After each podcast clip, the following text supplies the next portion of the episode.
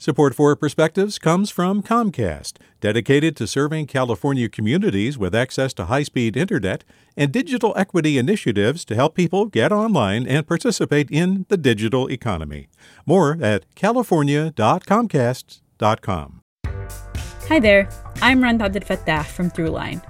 If you're listening to this podcast, you know that KQED produces exceptional storytelling that keeps you informed, inspired, and entertained. Their podcasts cover issues from your neighborhood to the entire country and everything in between. Support this work today. You can help us continue to bring quality podcasts to your ears. Just head to donate.kqed.org slash podcast. That's donate.kqed.org slash podcast. From KQED. I never know how my patients will react to the question of vaccines anymore. When Julia came to my office, I thought ordering some routine vaccines would result in a simple discussion. Instead, her first reaction was to refuse them altogether. This has become an increasingly common experience for my colleagues and me. In the US, a recent study showed that more than a third of parents now say that they should not have to vaccinate their children for childhood illnesses to enter school. Globally, we are seeing a similar trend in a recent study across 53 countries, one in five adults felt hesitant about getting a COVID vaccine. What is the effect of this global change? In 2021, 40 million children missed a measles vaccine dose, resulting in 9 million cases and 128,000 deaths from measles worldwide, meaning that now measles poses an imminent threat to every region of the world. By trusting misinformation over the advice of health experts, many parents have left their children vulnerable to avoidable illness and possible death. So, what to do? The wider healthcare community needs to take both individual and systemic approaches to this problem. In healthcare settings, we need to explain clearly about the side effects versus the consequences of vaccine preventable diseases.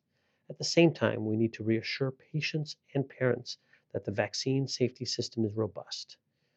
Our citizens can join the public health community to combat misinformation and promote policies that encourage people to opt in for all our children consider California's lead in closing the non medical exemptions for vaccines in schools, for example. After some discussion with Julia, she agreed to some vaccines, but not all. Given this partial victory, I felt encouraged and hopeful that with time, the healthcare community, along with the support of a well informed public, can contribute to reversing the tide of vaccine hesitancy. Our global health depends on it. With a perspective, this is Dr. Baldeep Singh.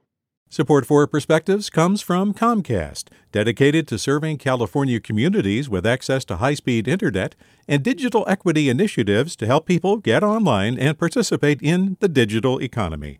More at california.comcast.com. Hey there, this is Brittany Luse from NPR's It's Been a Minute. KQED's podcasts like The Bay, Bay Curious, Mindshift, Right Nowish, and more all tell the stories of the Bay and beyond with reliable, human centered journalism. They aim to inspire, make you think, entertain, and expand your understanding of the place you call home. Here's how you can support podcasting at KQED.